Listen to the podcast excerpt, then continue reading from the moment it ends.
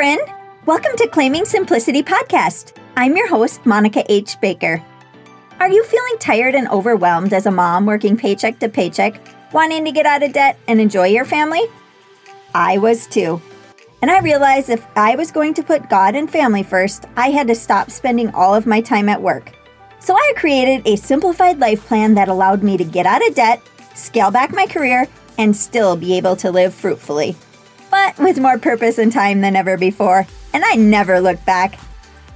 Inside this podcast, you will learn how to simplify your home and finances, learn simple routines, personal development, and connect your faith.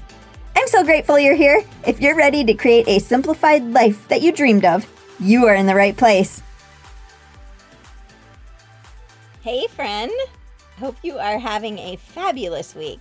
It was such a joy filled week last week with my grandkids here, and my time with them was intentional. So I missed last week here, but I know you understand, and I hope you place the most time with your most important values too. You can't ever add more time, so make each and every minute count. I just want to talk to you about living life on purpose. So today, you may want to grab a pen and paper, or if you're driving, you can always listen to this again.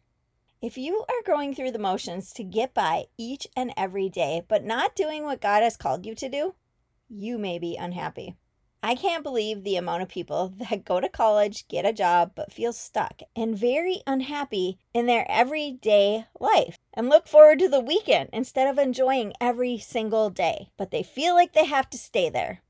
If that's you, I want you to know you can change that. Something that will set you apart is personal development. Start reading some sort of personal development daily. I started this many, many years ago while in a MLM company and never quit because I love to learn and better myself.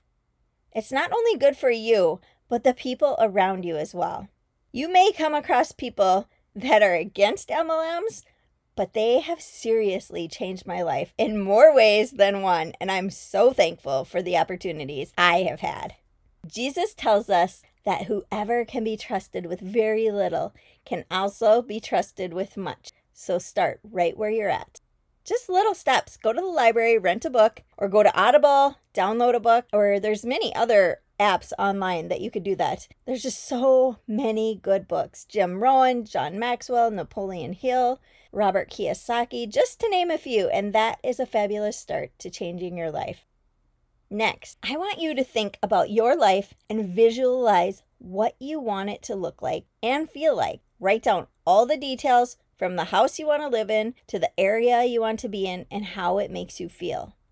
What's stopping you from being there and doing what you love? Do you need to redirect what you're doing? What can you change? Write these questions down. What is keeping you in the unfulfilled daily job? Really think deep about these questions. Another thing I want you to think about is an area of your life you could simplify so you don't have to be stuck in the nine to five rut and can start enjoying what you value most. I know so many people that say they can't quit their job because they can't afford to.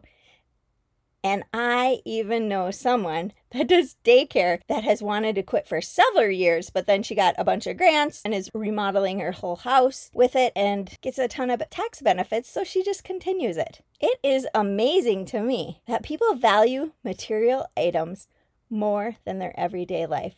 Think about that. Just in case you didn't know this, you can't take your possessions to heaven with you.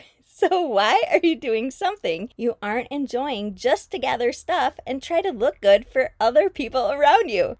Look around. Do you have things that you've spent money on that you didn't really need? You can always downsize vehicles and your home to live a life you dream of. I applaud all of the people moving from larger cities to rural towns to raise their families and live a slower life. It is so worth it. At one point, we were thinking about moving closer to a bigger city, and God made it so clear that it was not where He wanted us. And it was with a flat tire. and thank goodness He did, because I look back on that now and I can see how God intervened and helped us to skip that speed bump to get to where we are now. I still do not know why we are where we are, and I keep saying that. But when God speaks loud and clear, we listen. So we're just being obedient. We really are living the dream right now, though, and it has been incredibly enjoyable. But we had to go through many obstacles to get here. We had to say no to many things that would take us away from our dreams, and it all takes time. And my last advice would be to get out of debt as fast as you can.